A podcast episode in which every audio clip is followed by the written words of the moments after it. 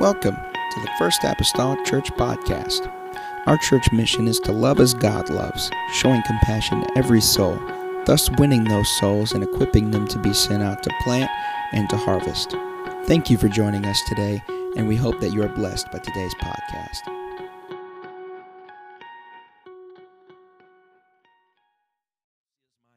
last lesson to you on nothing ordinary. And we're going to go to the book of Judges, chapter number two. This is my last lesson to you on a Wednesday night in this calendar year of 2019, for that matter. Judges, chapter number two, and we will also be reading from Judges, chapter number three, but I think you'll be able to find it if you find chapter two first, so it'll be good. So, Judges 2, I'm going to read verse number 21 starting. The Bible says, I also, and we're kind of, you know, as you do with scripture, sometimes you're diving in the middle of, of a story or even, uh, you know, a paragraph. I also will not henceforth drive out any from before them. This is the Lord speaking of the nations which Joshua left when he died, that through them I may prove Israel whether they will keep the way of the Lord to walk therein, as their fathers did keep it or not. Therefore, the Lord left those nations without driving them out hastily, neither delivered he them into the hand of Joshua. Judges 3, Judges 3, and verse number 1, starting. Now, these are the nations which the Lord left to prove Israel by them even as many of Israel as had not known all the wars of Canaan. Only that generations of the children of Israel might know to teach them war, at the least such as before knew nothing thereof. Then verse 3 speaks of, of the nations and the peoples that the Lord left. I want to skip on down to verse number 4. And they, that is these nations and peoples that the Lord's left, and they were to prove Israel by them to know whether they would hearken unto the commandments of the Lord, which he commanded their fathers by the hand of Moses. Amen. Nothing ordinary tonight, just simply entitling this Resisting Commonness. We've had a we, we've combated, we've you know, we've done observe, we did all these different things. I want to just talk about resisting commonness. Can we go to the Lord in prayer? Father, I love you tonight I pray, God, you would help us, Lord, in the next few moments of time. God, let the words of God upon these pages, God, lift up off of the scriptures, God, and walk into our individual lives. I pray, oh Lord, this evening, God, that your God have equipped us, Lord, to resist. God, the ordinary, the common, Lord Jesus, life, God, of the world about us. God, you have set us apart. God, you have made us to shine, to stand out, Lord. God, to be accounted as your own. And I pray, oh Lord, we want to live that type of life. Lord, even in our generation, even in our era, Lord, in our hour. In the lovely name of Jesus Christ that I pray. Amen and amen. The church say amen. You may be seated in Jesus' name. In Jesus' name. Judges, the book of Judges, of course, following the book of Joshua. And side by side, these two books are daylight and dark. They are uh, almost opposing, if you will, somewhat in their subject matter, uh, in what each highlight when you read the book of Joshua. Of course, named for the, the namesake is for the leader of Joshua, the leader of the children of Israel. At that time, the book of Joshua is a book of conquest. There's all so many battles and fightings that's taken place within the book of Joshua, and they are being uh, what we may call successful in those in those fights. Yet, according to Scripture that I read to you tonight, there were nations that were left unconquered by Joshua.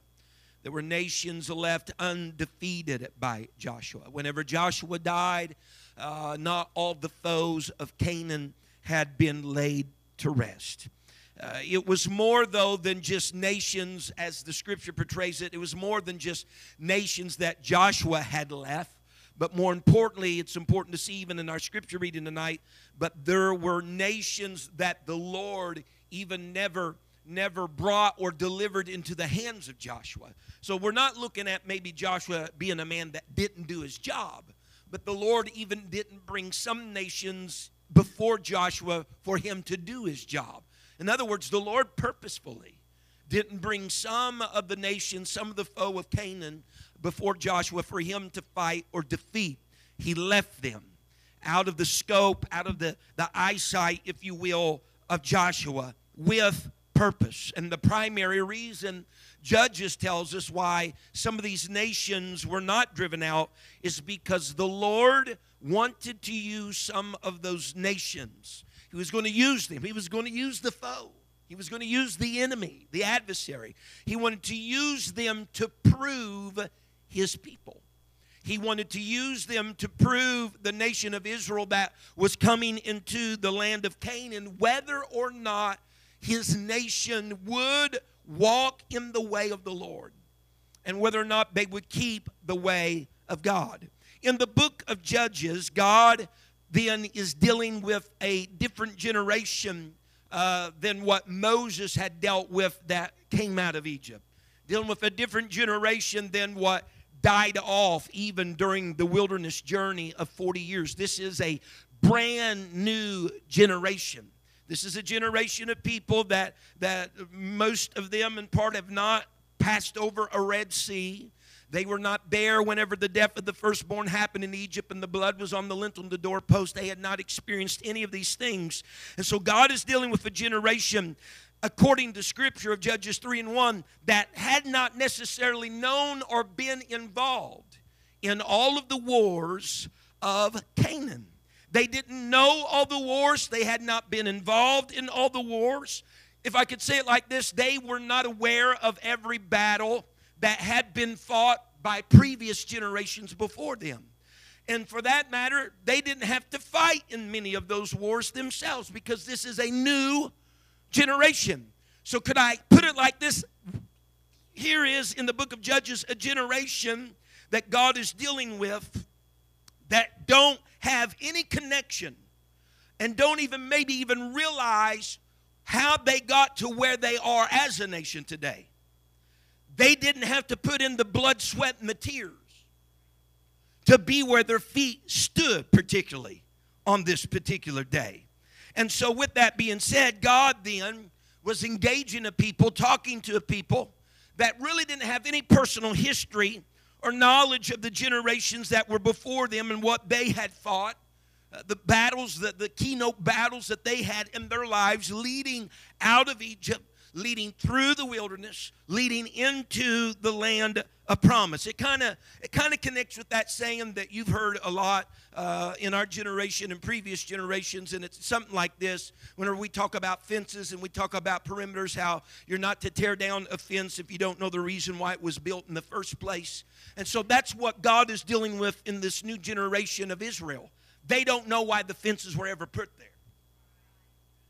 They see some things, they, they notice some things, but they really don't know all the dynamics and the inner workings of them. And so there was a generation, according to Judges, then that didn't know all. Everybody say all. All the wars of Canaan. And this is evident by how they are reacting in the land of Canaan. Or probably better said, how they are not reacting. Amen. Now that they are in the land of Canaan because there are some things that they are plainly not doing, and that is they are not driving out all the inhabitants that's in the allotments of land that has been given to them. They are not driving out the Canaanites. There were several of them that were never inhabitants of Canaan, several of them that were never driven out. The Bible says in the scripture in Judges that Judah, the tribe of Judah, it says it like this could not drive out the inhabitants of the valley. Now, I'm not certain, I don't know for sure, but I don't know if there could not, may have been really a would not after we start seeing the pattern of the other tribes of the children of Israel, because there could not drive out, starts a series of various tribes refusing to drive out other inhabitants that's in the land of Canaan. For that matter, some of the tribes of Israel were simply taking the inhabitants of the land and making them tributaries, or if you will, forced laborers for themselves. So, so you know, here's the tribe of Naphtali going in, and he's not going to drive out the inhabitants or the Canaanites. He's just going to make them work for him. That seems pretty, pretty innocent. But what Israel will soon find out in their journey into the land of Canaan, this new generation, is this: is that some of the very things that Israel, quote unquote, made to work for them would soon become what worked against them. Amen. And so when we read these series of events that happen after Judah says we can't drive them out, I'm just going to read just a few bullet points of some of the other tribes. This is right from the Bible. And the children of Benjamin did not drive out the Jebusites. Neither did Manasseh drive out the inhabitants. Neither did Ephraim drive out the Canaanites. Neither did Asher drive out the inhabitants. Neither did Naphtali drive out the inhabitants. You see a pattern here? And so what started with one saying, you know what? It's really no big deal. Although God said in the beginning it was for them to do it, but see, you got to understand, they're not they're not uh, uh, familiar with all the wars of Canaan. See, it's it's easy to see something as innocent if you've never had a battle with it. They don't know all the wars of Canaan. And so here's one, don't drive them out, and it's just a spin domino effect. Another tribe doesn't do it, another tribe doesn't do it. So much so that when you come to Judges 1 and verse 34, there's a little change up actually in what is stated. It says the Amorites, which were some of the inhabitants of Canaan, that the Amorites forced the children of Dan. That's Israel. That's a tribe of Israel. They forced the children of Dan into the mountains for they would not suffer the tribe of Dan to come down to the valley. Oh, look what's going on here. The enemy's feeling a little bit good. It's feeling a little bit, mm, a little muscular, if you will, because now we have several tribes that didn't drive them out allowed them to cohabitate, allowed them to be forced laborers. Now we've got further along, and the enemy's saying, You know what, Dan? The tribe of Israel, you stay on the mountain. Don't you come down. The enemy then is starting to dictate Whenever God said, This is your allotment of land, now the enemy is starting to dictate, No, you can't have the valley. You can just have the mountaintop. And so, whenever there was a pattern then started in Canaan of people refusing to resist, refusing to drive out the inhabitants, the Amorites become bold, they become confident enough to resist the tribe of Israel, Dan, from coming down of the mountains. So instead of Israel taking dominion, Instead of Israel taking dominion and command over the land, some of the adversaries and the foe were taking command over the land. And you know what that means? If they take command over the land, then they will perpetuate their gods, their ways. Someone just say amen. It's almost like I can hear the justification of the new generation of Israel that's entering into Canaan a naive, might I say, generation that don't know all the wars of Canaan, and they're saying, you know what? There's no harm in them staying. There's no harm in them staying. They, they seem like good people. They seem pretty innocent. Their ways really don't seem much different from ours. Mm-hmm.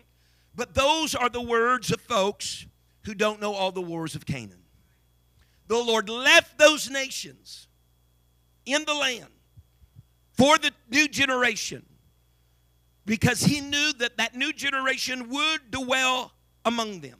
For that matter, the Lord and his omnipotence and omnipresence and all of this, he knew that they wouldn't drive them out either.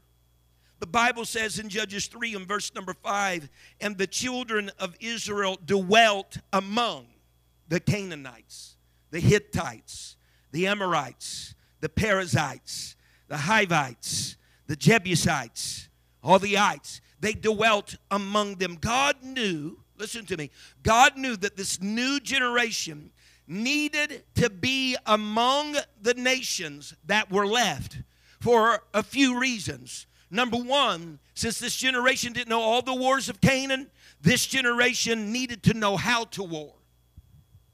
Mm-hmm. They needed to know how to war.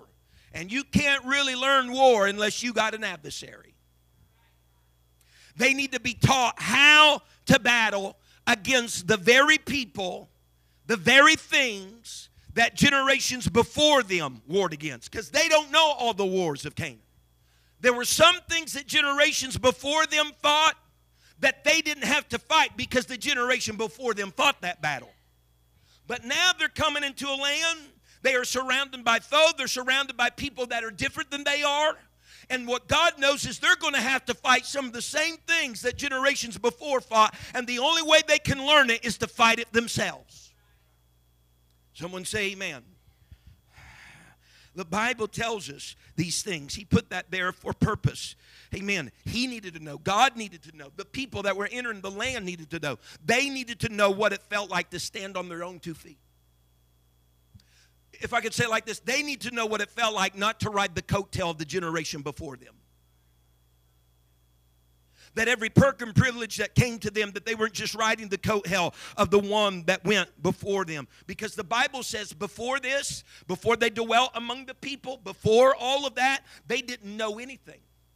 We'll see this here just a little later in Scripture. They didn't know anything. For that matter, the Scripture tells us Joshua, in the beginning of Judges, Joshua has just died. And Joshua, he's barely cold in his grave when this new generation enters Canaan. And look what they start doing. They begin to ask the Lord some questions in Judges 1 and 1. They ask the Lord some questions like, Who shall go up for us against the Canaanites first? Who is going to fight against them. Look at it. Now, after the death of Joshua, it came to pass that the children of Israel asked the Lord, this is a new generation now entering Canaan, who shall go up for us against the Canaanites first to fight against them? You know why they're asking that? Because Joshua was dead. They're asking that because Joshua, their leader, is no longer with them. You know who always spearheaded things? Joshua. Let's go fight that.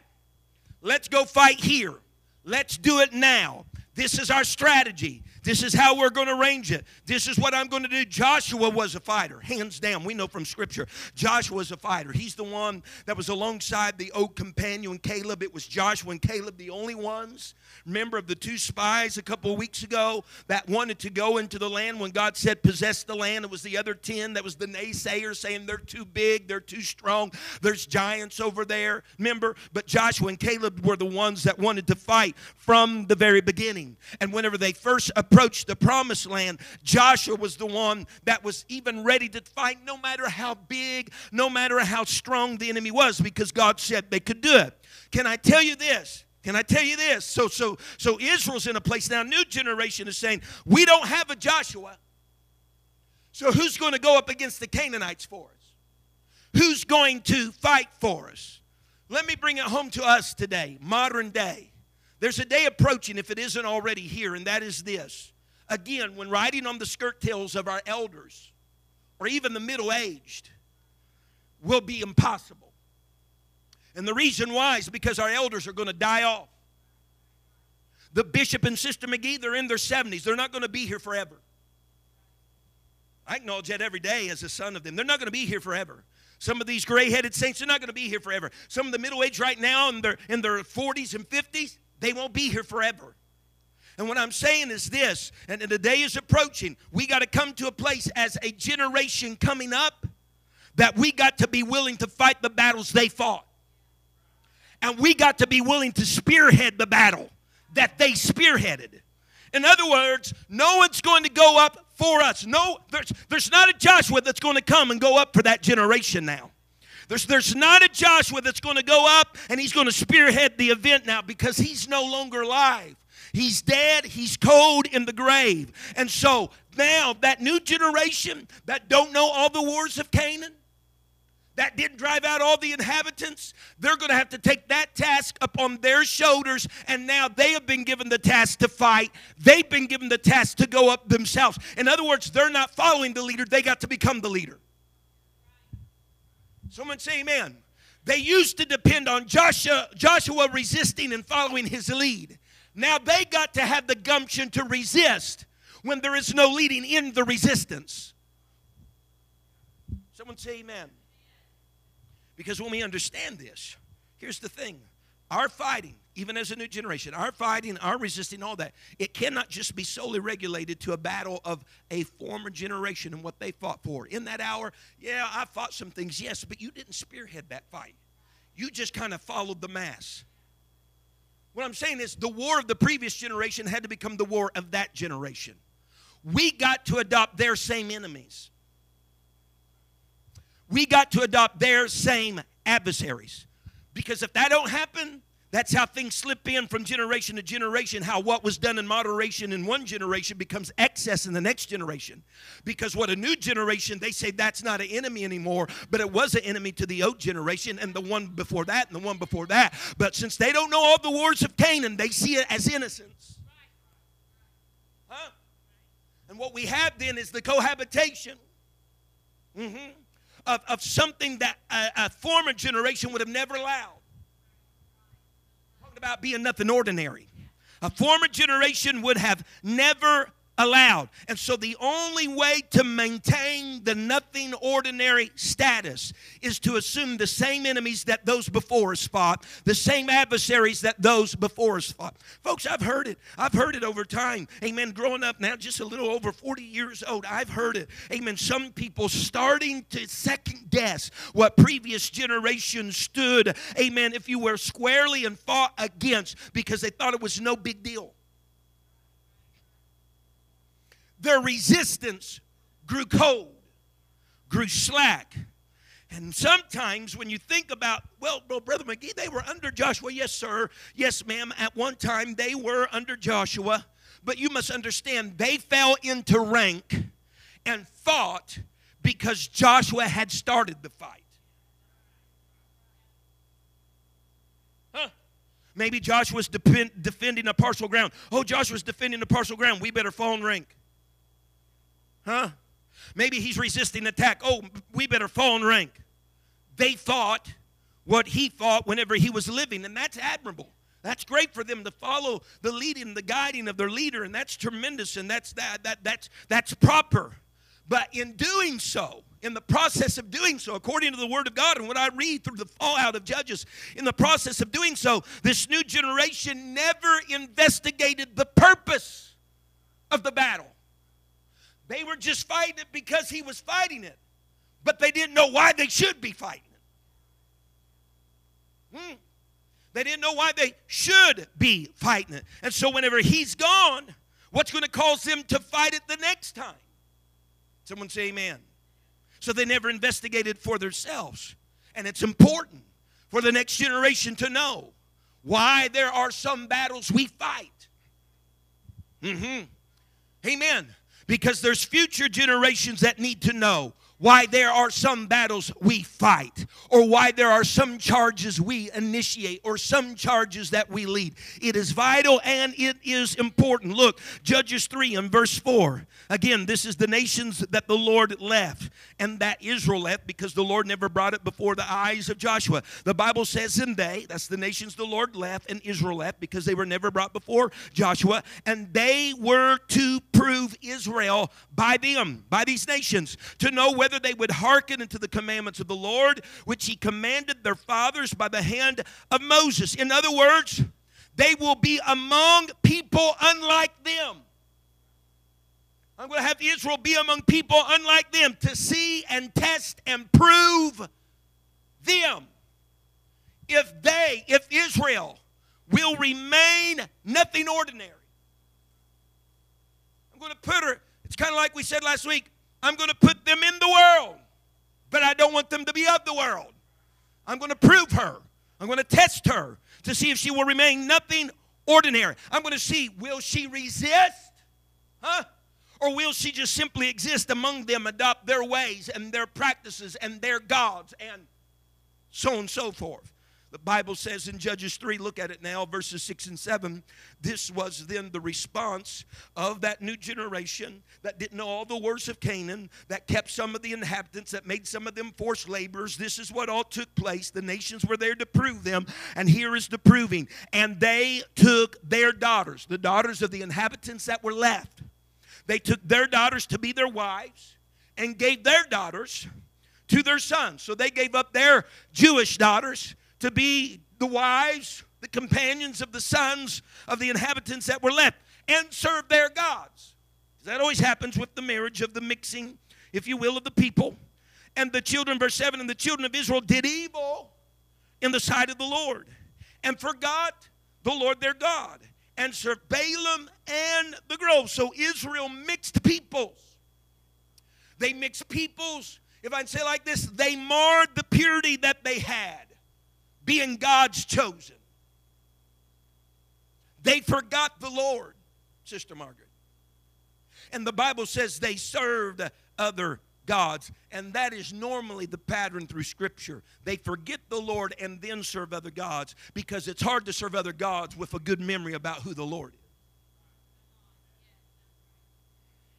So it caused something to happen that your memory gets fogged or faded about the Lord so that then that you will passively go over and start serving other gods because it's hard to serve other gods with a good memory about the Lord. Nonetheless, as a result, the Bible says, you can read in verse 8, that the Lord's anger was hot against Israel. It's hot against Israel because what? They chose not, they chose not to be nothing ordinary. I know that's bad grammar not to be nothing, but I guess we could say not to be anything ordinary, but nevertheless, they chose not to be nothing ordinary. They did not resist the commonness. They did not resist their gods, those people, their ways and practices of life. No, rather, they blended in with the land that they were going to. Now, here's what we need to understand God could have, if He wanted to, because He's God, He's sovereign, He could have delivered all the adversaries of the land of Canaan into the hand of Joshua. He could have all brought them before Joshua. Joshua, being the conquest, slaughter duty he was, man, he could have slaughtered them. It would have been said and done. Amen. God could have done that. But God needed to know by the proving and by the testing if this next generation, you listening to me? God kept them there because God needed to know if the next generation had the same convictions as the previous convic- uh, generation. So I'm keeping them there. Because I need to know if these boys are going to have the same convictions of Joshua's generation. And I'm going to have to prove them whether or not that this generation, amen, thought the things that were fought, that they thought fought for under the leadership of Joshua was really, was really worth doing themselves. See, because it's easy to be honorable and say, well, that's Joshua. God bless him, love his heart. We're going to fight. He's such a precious soul. You know, he's almost 100 years old. He died, I think, when he was 120. He's such a, a great, you know, such a precious elder. We're going to fight because he fights. But do they have conviction to do it themselves?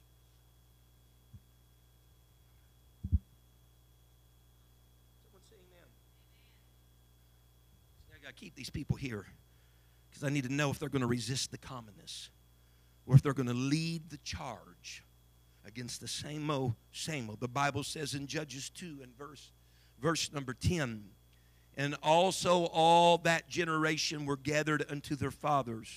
And there arose another generation. This is the generation that's in Judges here that's going into Canaan. I'm talking that I'm describing as the new generation. And there arose another generation after them which knew not the Lord, nor yet the works which he had done for Israel again, they did not know everything about the Egyptian escape. They didn't know everything about some of those things and, and happenings that happened through the wilderness journey. This generation that was entering lacked knowledge of what brought them to Canaan. Amen. They had liberty. They had liberty but they had no personal link to the cost of their liberty. They were brought to Canaan, but they didn't know about the cost. Their feet are boom, stationed in Canaan's like, ooh, look at this. This is great. Wow, look at these guys. They seem, you know what I'm saying? But they didn't know anything about the cost.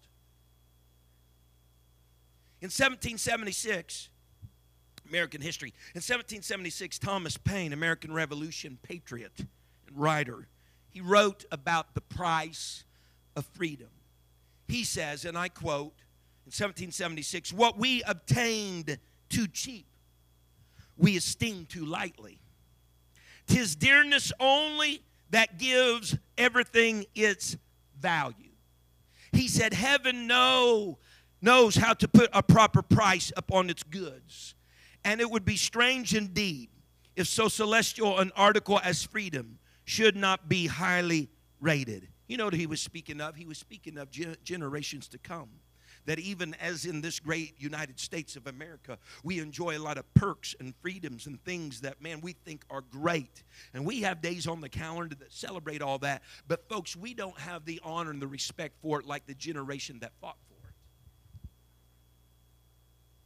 And whenever we weren't part of the battle system, Margaret, sometimes we do not estimate, if you will, the price of those things as highly as those that had the blood on their hands in order to acquire it. And as it is in America, so it is in the church.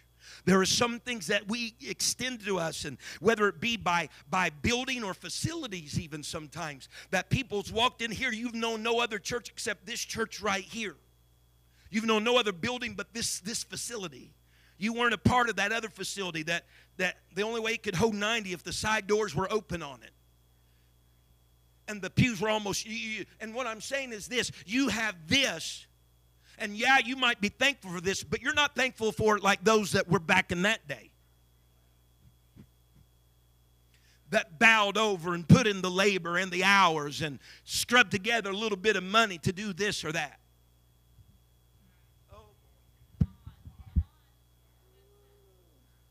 Someone say amen.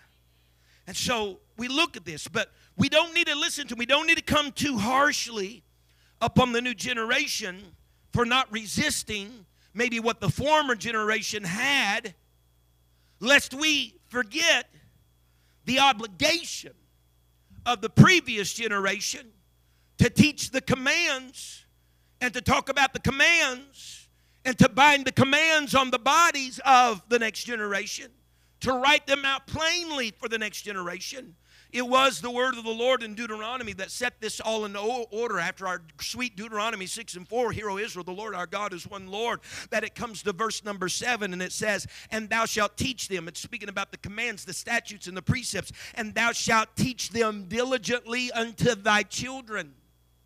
And shalt talk of them when thou sittest in thine house, and when thou walkest by the way and when thou liest down, and when thou risest up, and thou shalt bind them for a sign upon thine hand, and they shall be as frontlets between thy eyes, and thou shalt write them upon the post of thy house and on thy gates. So, so lest we charge the new generation too roughly, we better look back to see if the previous generation did their job about sharing the commands, sharing the statutes. Someone say amen because the spiritual heritage that we have, the spiritual heritage and the convictions, amen, of the Lord's Israel, the Lord's peculiar treasure that we spoke of in this series, they will not become the nothing ordinariness, if I could say it like that, of the next generation. All right? Unless there's somebody that is teaching and talking and binding and writing out the commands and the precepts of the Lord for even their children and the generation that is to come. Someone say amen. They won't know anything about being set apart if someone don't talk about being set apart.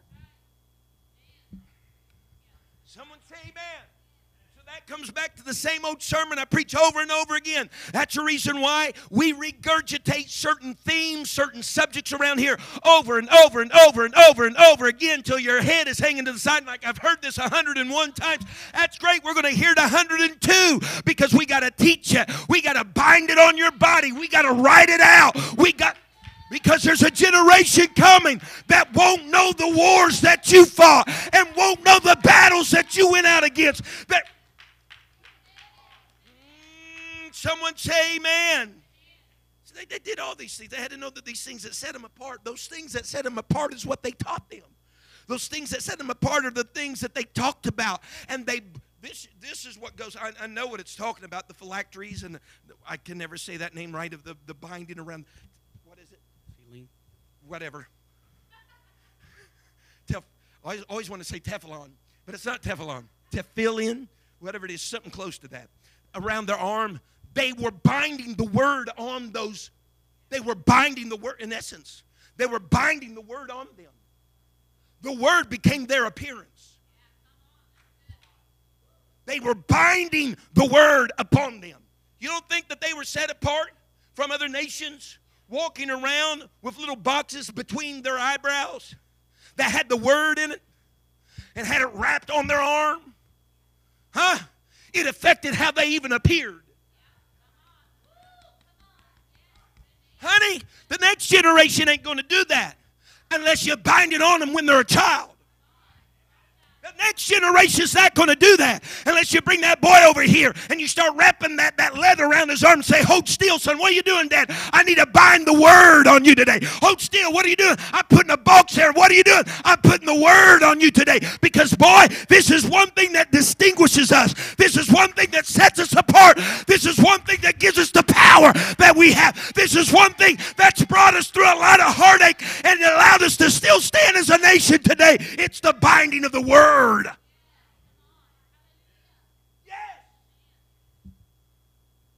Bind that upon them. The Bible says they wore that. Look at it, verse number 8, Deuteronomy 6 and 8.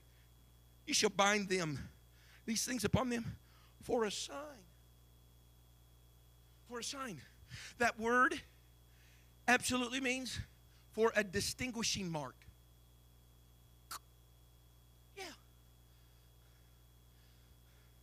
Maybe in our resistance of our modern day age, we'd have more power in our resistance to commonness if the word was bound a little bit better on us. Someone say, Pastor McGee, this is done all the time right here at the good old First Apostolic Church. You're all the time trying to bind the word on us.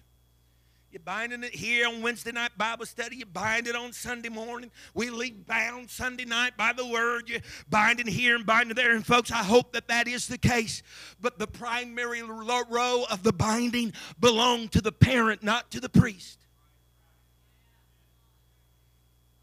In Deuteronomy 6, it wasn't telling the priest that you're the one to talk about it when they wake up, when they go to bed. You're the one to write it on the post. No, no, no, no, no, no. It was talking to the parents. He was saying, Parents, you're to talk about it. You're to bind it on them. You're to teach it. You're to write it out. You're to do it. You're to do it. You're to teach diligently. Look at verse number 7, Deuteronomy 6 7. Teach them diligently to thy children. Well, say amen. Proverbs 29 and verse 15, if we could run there, I'm trying to be mindful here. I know one thing. It's wintertime, but there, you should never dress for winter and try to teach or preach. A few weeks ago, I wore a vest under a suit. Wrong, so stupid. I didn't wear it that night. That is just ridiculous. It's like have a high R rating insulation on, you know. It's kind of itchy. Proverbs 29 and verse 15. Second phrase in particular, I want to hone in on here. The rod and reproof. And Proverbs is great. And again, Proverbs is the practical book for real practical life. He'll tell you how to rear your children, he'll tell you where to apply the rod of correction. Amen.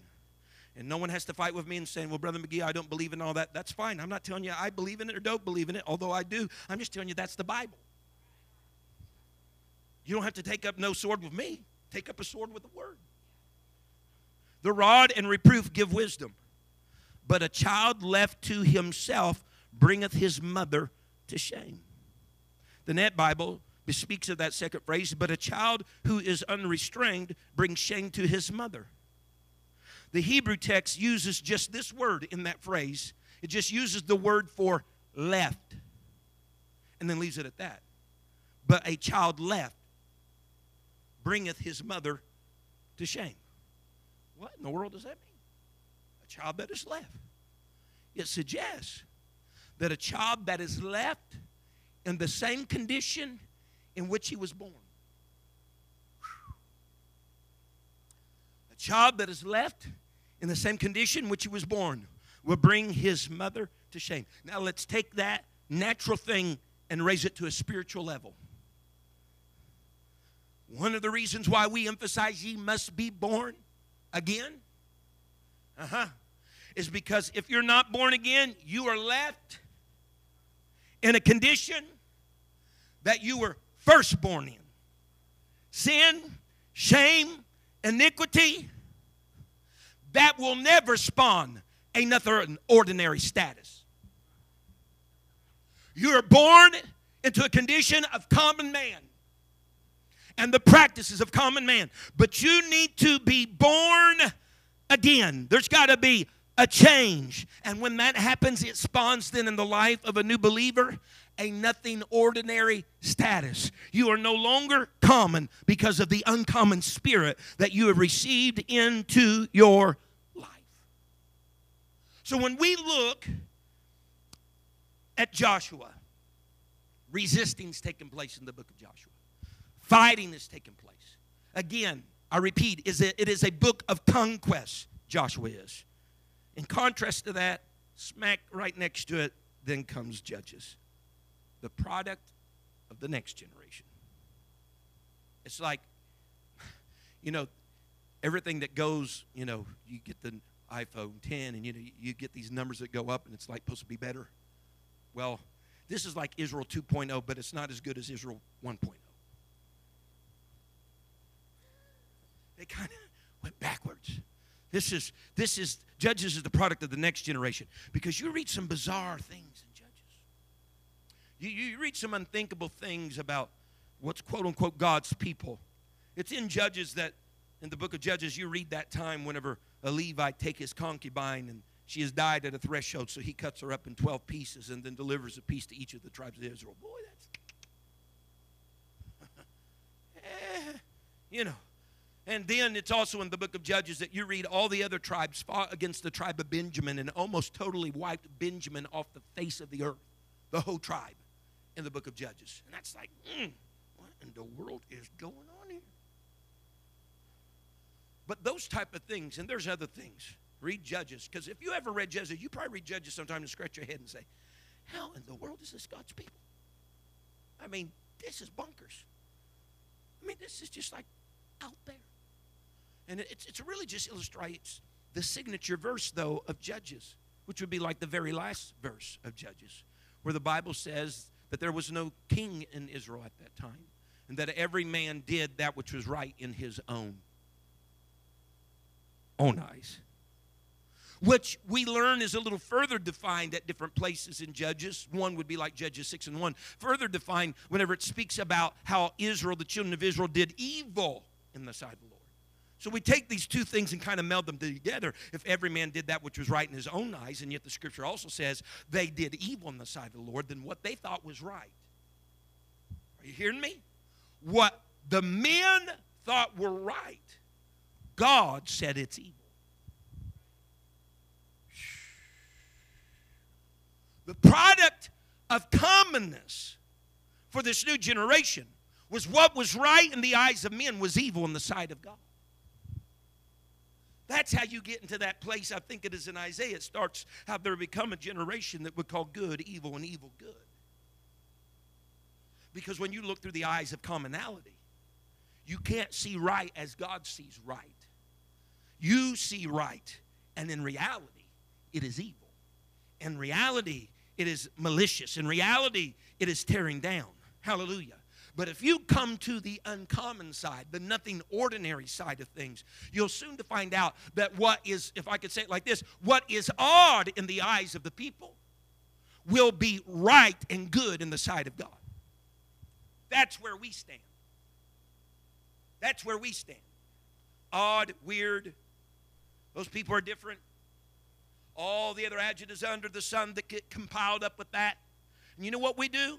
We tend to believe the voices of common men. I'm weird. Our church is different. We're kind of an outcast in our own community. We walk with a different stride. You know what we're doing? We're believing the voices of common men. But I'm asking you tonight to believe the voice of your God. Because what common men call odd, God says it's right. And what common men may call right, remember, God said it's evil.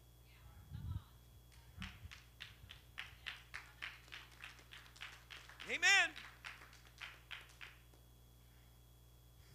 We see an illustration of this not too long. I'm, I'm, I'm hastening. In Judges 6. Gideon. Anybody remember the story of Gideon? You know, God throughout the Judges was constantly, their ways and their cycles necessitated Him raising up deliverers for them. Remember, their Joshua's dead. Got to have somebody come and spearhead the charge. So he's bringing somebody up because they don't know all the wars of Canaan. So he's bringing people up. So he, he raises up a Gideon because Israel served a period of time that they were under Midianite oppression for seven years, the Bible says. They had been under Midianite oppression. Uh, they, they, whenever their crops were coming to be uh, harvested, the enemy would come in and flock upon their crops. They would steal away the crop. It would take away their increase. They would plunder the land, their livestock, virtually everything they own. If I can tell you this, uh, at this point in time, Israel was literally caving in. They were found in caves and dens and places. They were literally caving in uh, because of the adversary and what was happening in their time. As a matter of fact, they had bowed and bent to serving false gods. We understand even Gideon's own father served the gods of Baal because he had to tear down the altar in the story. So they were giving themselves to false gods. Let me say it like this they were serving everything that everybody else around them were serving. They were participating in things that other people around them were participating in. All right? And so they've been serving false gods. The Bible says that they were impoverished by the adversary because of the route that they, as a nation of Israel, had chosen to take. But here was the answer. Listen to me very clearly, and I'll close. We've turned red. We're in red status. They have code blue. This is code red. Amen. What happened? The answer for the dilemma of Israel. This is what the answer was. The answer to their blend, having blended in, the answer to their commonness, their, their answer to having become ordinary, their answer was resistance because the angel of the Lord came down to Gideon as Gideon was threshing wheat by, which is literally interpreted in, the winepress. The angel of the Lord came down to Gideon and he told him this. He says, You shall smite the Midianites as one man. You shall smite the Midianites as one man. What is he telling Gideon? It's been seven years. Yeah, but you've been sequestered over here to a cave, to a den what you've been doing about resisting? Nothing. He says, The answer, he said, to you rising above this common, ordinary, you got to resist.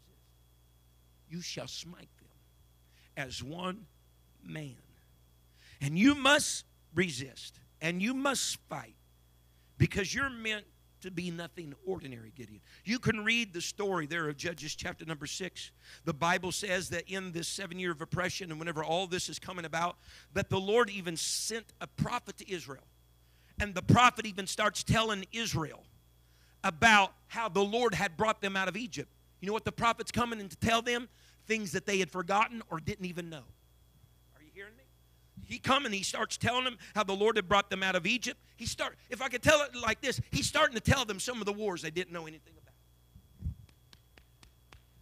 If I could say, they, he, the, the, the, prophet came and started telling them, said, Gideon, your great, great, great, great grandpappy fought for this or fought against this. Are you part of his family or not? Amen? Amen? My God, I hope somewhere down the road, if I ever sequestered to a den or a cave, Sister Sheila, and I just drop my heads and say, well, nope, forget about fighting that battle. I hope somebody that knew my great grandfather, Grandpa Weisenberger, or Theophilus, or even my dad, or maybe even Grandma Campbell. I wish somebody come to me and say, hey, hey, hey, hey, you're Grandma Campbell. She was female. She preached. It was back in the day. She preached. I wish someone came. Your grandma preached against that. I might not have been there, I might not have been born, but she saw fought some battles and some wars that the church, as a church as a whole, still need to be fighting, still need to be warned against. Although I might not know about it, if you will, I might have some stories, but although I might not have been there, God still has me in a land with things around me to prove me and test me to see if I'll have the same convictions as the generations that went before me and if I'll stand firm, be resolute, and have a backbone like they did because it was that backbone and that resoluteness that brought them to Canaan. That Canaan would have not even been reachable had they not fought those type of battles. Stand with me. Gideon, you're meant to be nothing ordinary. You're, you're meant to be uncommon. But the power in all of that is in your resistance. It's in your resistance. You can't blend in. You can't just step back and say, Well, I'm not going to make no waves. No, no, no, no, no, no, no, no. I'm not going to stand out. No, no, no, no, no, no. He says, You got to get outside of the, get out of the wine press, get in. He says, You're a mighty man of valor. You're a mighty man of valor. You're going to smite them as one man. If we bow our heads here tonight, nothing ordinary. I'm calling to us as a church. I'm calling to us as individuals. And if I may, I'm calling this up tonight to the status of nothing ordinary. The status that those that have blazed the trails before our feet ever hit the floor, being born into this world, that fought some battles, waged some warfare against some things we may in our generation just for the purpose to prove us, to see if we're going to fight the same fight, if we're going to hold the same convictions, if we're going to toe the same line as those that did before us, that was able and enabled and empowered us to bring us to where we are in this day and in this age. Oh, Lord Jesus, today, God, I don't know every war that every previous generation before me God, that were, Lord, under the label of apostolic or biblical, Lord Jesus, students, Lord, of your word. I don't know every war that they have fought. God, I may have some stories and I can read history books, Lord Jesus, and turn pages and learn of some of them. But God, when they're gone, who's going to lead the charge? God, when they're gone, who's going to go up first and fight for us? God, I don't want there have to be a deliverer raised up. I want, Lord Jesus, to stand up, Lord, on my two feet and say, I'm going to fight the same battle. I'm going to fight the same enemy. I'm going to fight the same adversary. There is a status that's been placed upon my life. It has not come, if you will, by blending in. It has not come, if you will, by setting in the back, if you will, but it has come by going forward, by being what they would call odd, but what I would call set apart. It has come by being appointed as the treasure of the Lord, the chosen generation, the royal priesthood, the peculiar people.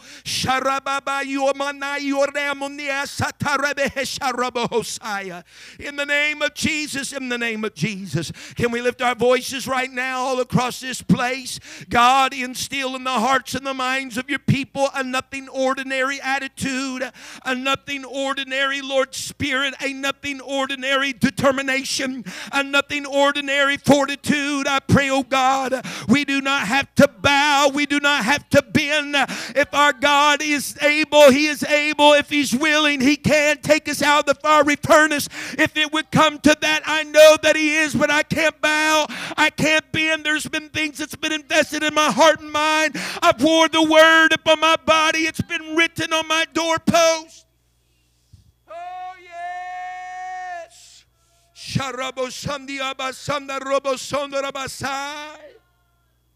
Nothing ordinary.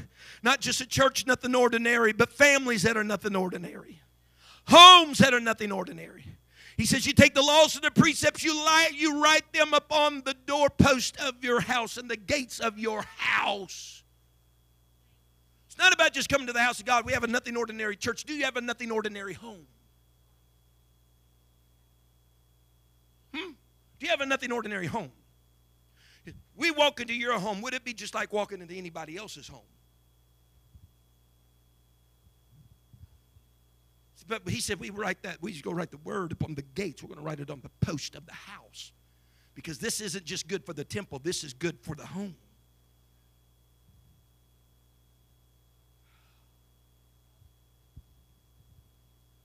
Because this is not come to church and become nothing ordinary and leave and go home, become common.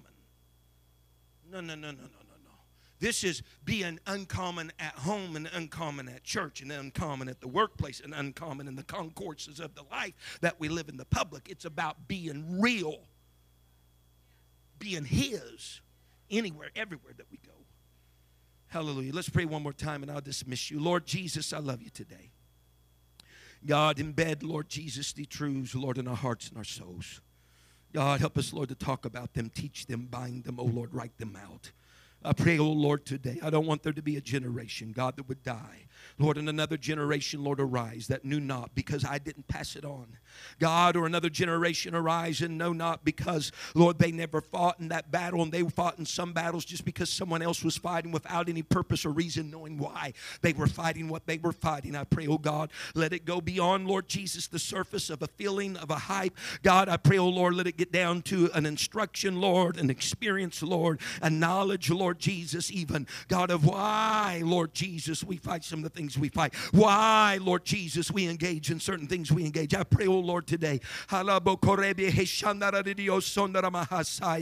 the name of Jesus Christ that I pray. Amen and amen. The church say amen. Amen. Thank you for listening. If you would like more information about our services and activities, you can find us on Facebook, Instagram, and Twitter with the username FACMC. Again, that's FACMC. Thank you and have a blessed day.